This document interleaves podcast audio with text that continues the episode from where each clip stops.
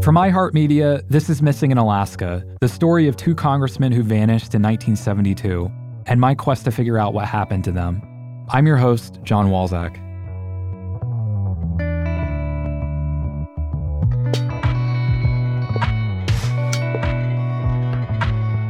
In 1995, after Chris Scholl, the Dateline NBC producer, heard Jerry Paisley's claim that the plane carrying the missing congressman may have been bombed in 1972, he hired a private investigator in Arizona named Robert Annenberg to assist him with his investigation.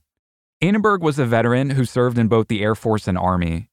In the Air Force, he worked in the Office of Special Investigations. In the Army, he was an intelligence officer. So basically, a smart, disciplined, experienced guy. On August 21st, 1995, Annenberg penned a 5-page memo detailing his findings. He sent it to Scholl. I want to be clear. Scholl, who's now an executive at NBC News, did not provide this report to me directly. I got it from another source. It makes for a fascinating read. Here it is, voiced verbatim by Mike Smith of New Orleans. Jerry Max Paisley, A Criminal History. 1. The following information was derived from the case file CR 48024, interviews with the defendant, news reports, and my own investigation, February 22, 1995, to date. 2. In 1962, Jerry Max Paisley was discharged from the U.S. Navy and returned to Detroit, where he became associated with the Pete Licavoli crime family. Licavoli operated one of the biggest policy houses, numbers, operations in the South Michigan, Northern Ohio region. Licavoli also had properties and business enterprises in Arizona, and Paisley fluctuated between Detroit and Tucson, conducting strong-arm and extortion activities and doing gun running between Tucson and Detroit. 3. In 1964, Licavoli introduced Paisley to the Joe Bonanno, Joe Bananas, crime operation in Tucson. A new criminal enterprise had been formed, Tucson Vending Machine, Inc., fronted by Sal Spinelli and operated by Charles Battaglia, Charlie Betts, a Bonanno lieutenant.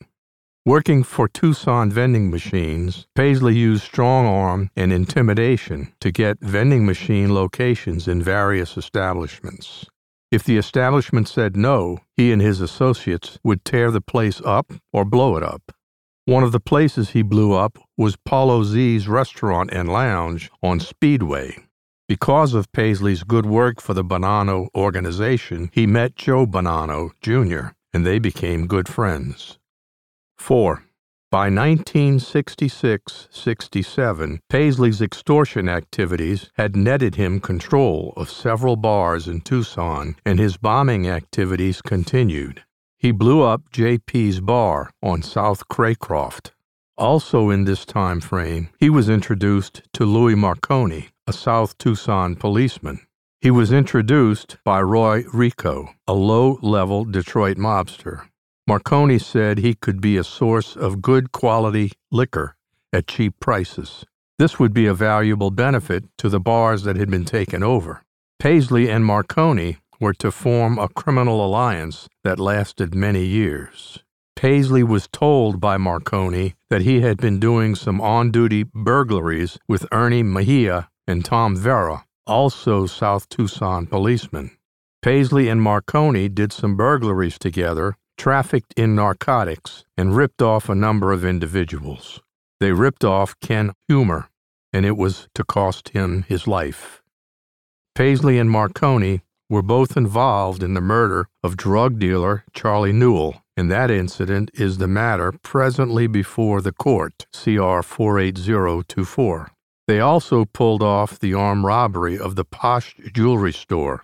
Although long separated from police duties now, Marconi maintains inside connections with the Tucson police. Ernie Mejia, active service. Dick Navarro, retired.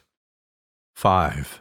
Paisley's activities came to the attention of the FBI, and after a long vetting period, he was finally recruited as a paid informant for a salary of $200 per month. His recruiter and handler was Special Agent David Hale. Strangely enough, under S.A. Hale's direction, his extortion and bombing activities did not decrease. They intensified with higher-profile targets. He bombed Judge Ivo DeConcini's house and the Whig Beauty Salon with S.A. Hale's approval. Joe Bonanno's patio wall got blown up, and Licavoli's ranch got bombed, but not by Paisley. It appeared S.A. Hale was trying to incite a gang war between Licavoli and Bonanno. He gave Paisley $10,000 to do a hit on Joe Bonanno himself, but for some reason Hale called it off. When Paisley started working for S.A. Hale, he believed his activities were being sanctioned by the FBI. Now he thought otherwise, believing Hale was some kind of renegade nut. Paisley called Wes Malden, an Arizona DPS agent, and told him what had been going on. An investigation ensued. A grand jury was convened against S.A. Hale, but was torpedoed, presumably by the FBI. Hale was allowed to resign and left the state. Much of this fiasco got into the media, 1969 and 70, but most was covered up.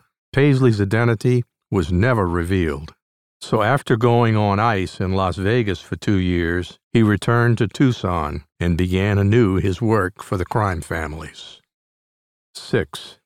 In late August or September 1972, Joe Iatarola, Joey the I, a Bonanno lieutenant, said he wanted an unregistered room for someone who was coming into Tucson from out of town. No check-in, no name. Paisley got the room, and the next day they drove to the airport, where they picked up a woman. Joey introduced her as Margaret. That night, Paisley was instructed to bring Margaret to the Kon-Tiki restaurant for dinner. Meeting them there was Joe Bonanno. The three of them had dinner, and nothing important was discussed, just small talk. Then Joey gave Paisley the high sign. The two of them went to the bar and left Margaret and Bonanno alone together. Those two talked for about a half an hour. Joey and Bonanno left, and Paisley left with Margaret. They hit a couple nightclubs and then returned to the motel, where they have sex. The next day, both Paisley and Joey saw Margaret off at the airport. Paisley tried to get some information about Margaret, but Joey said nothing. He never found out her full name.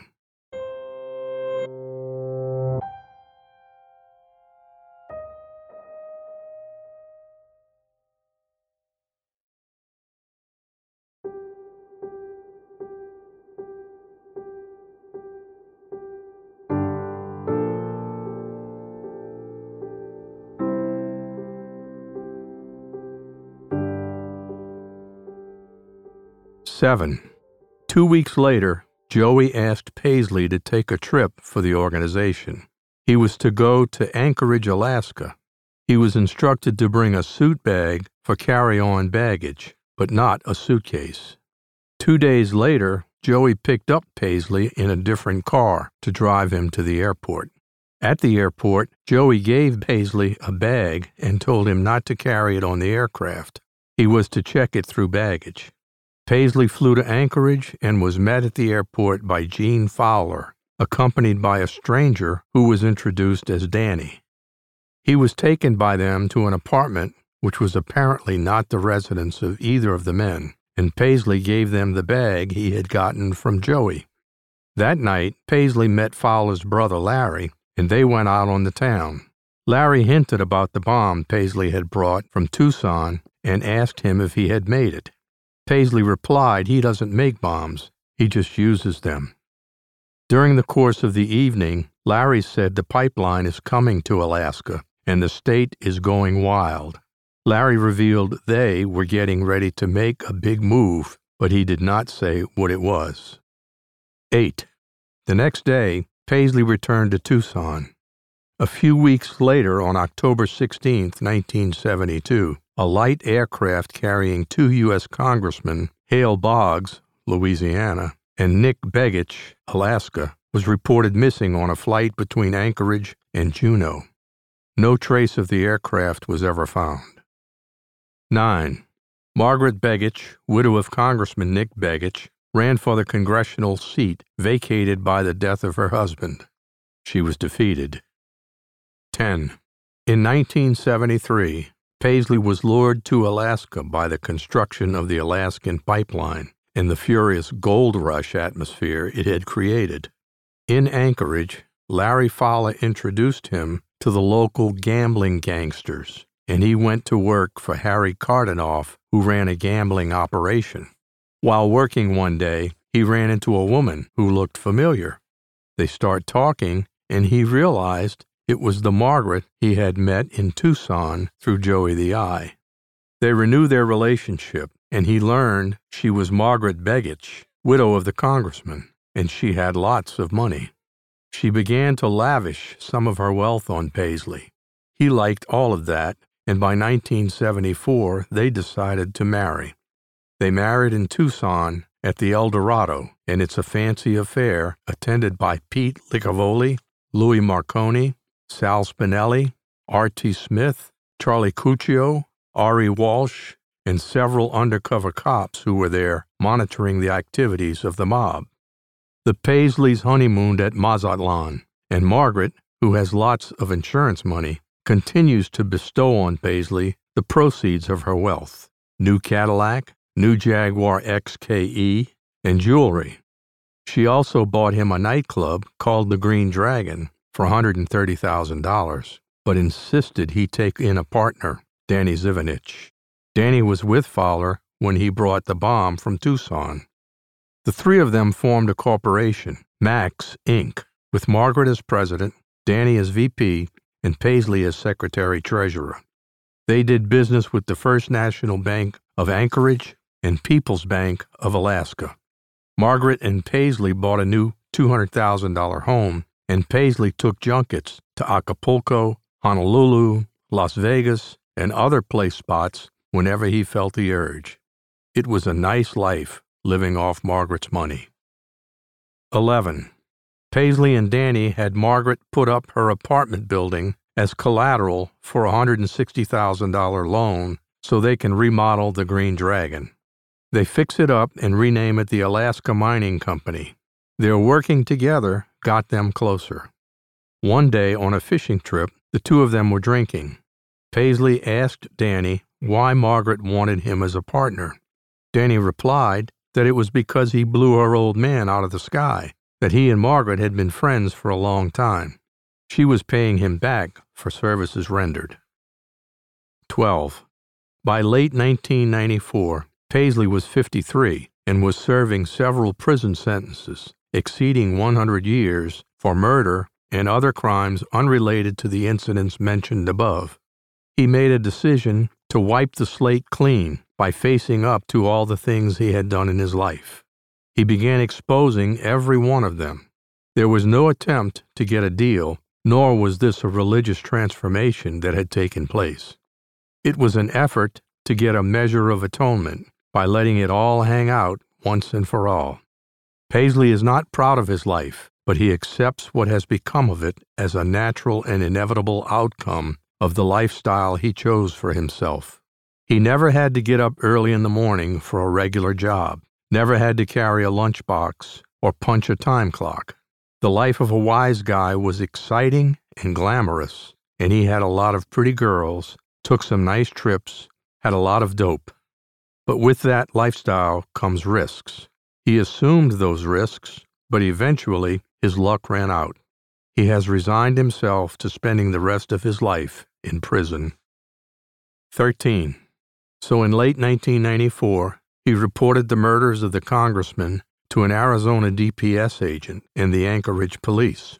At the same time, he reported killing three other persons in Alaska: Art Sutherland, Greg Overton, and a black man whose name he never learned. He also reported to DPS his participation in a murder in Tucson in 1977, during which his partner, Louis Marconi, pulled the trigger, instant case CR 48024. Additionally, he reported the 1968 armed robbery of the Posh jewelry store, data which included Marconi's setting up of the heist as well as the names of all the other participants, including the fence. He also blew the whistle on two dirty cops with the Tucson police, one retired, but one still on active service. 14. Paisley's reports on the above have been met with a wall of silence. DPS turned over the data on the murdered congressman to the FBI. The FBI did nothing, indicating the case was closed. The aircraft had gone down because of bad weather, and the pilot's company had been sued for negligence in a civil action. The murders of the other men in Alaska were not pursued by the police in Alaska because of Paisley's status, already serving sentences over 100 years, and the Tucson police have done nothing on the armed robbery and dirty cops information for reasons that could be corruption at a high level. 15. No one has indicated that Paisley is a liar, a screwball, or has an axe to grind. DPS agent Wes Malden, now retired, who exposed renegade FBI agent David Hale through Paisley's efforts, has described Paisley as a reliable and accurate source of information when he worked with him. Moreover, during recent contacts with law enforcement officials, no one has yet to produce any evidence of fabrication on Paisley's part. Robert Annenberg, Tucson, Arizona, August 21st, 1995.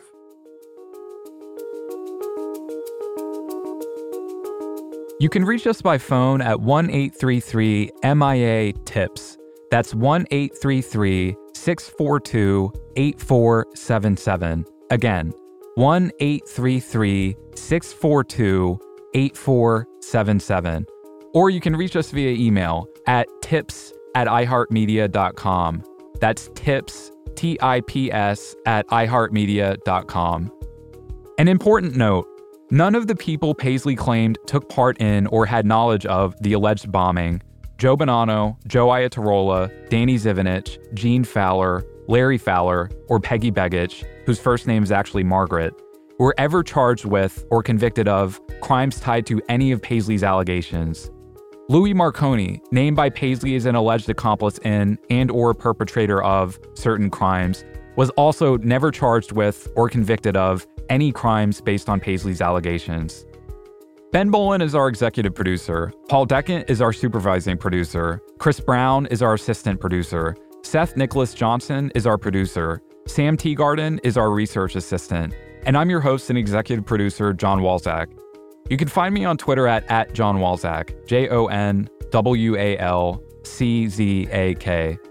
Special thanks to Mike Smith of New Orleans, who voiced the report.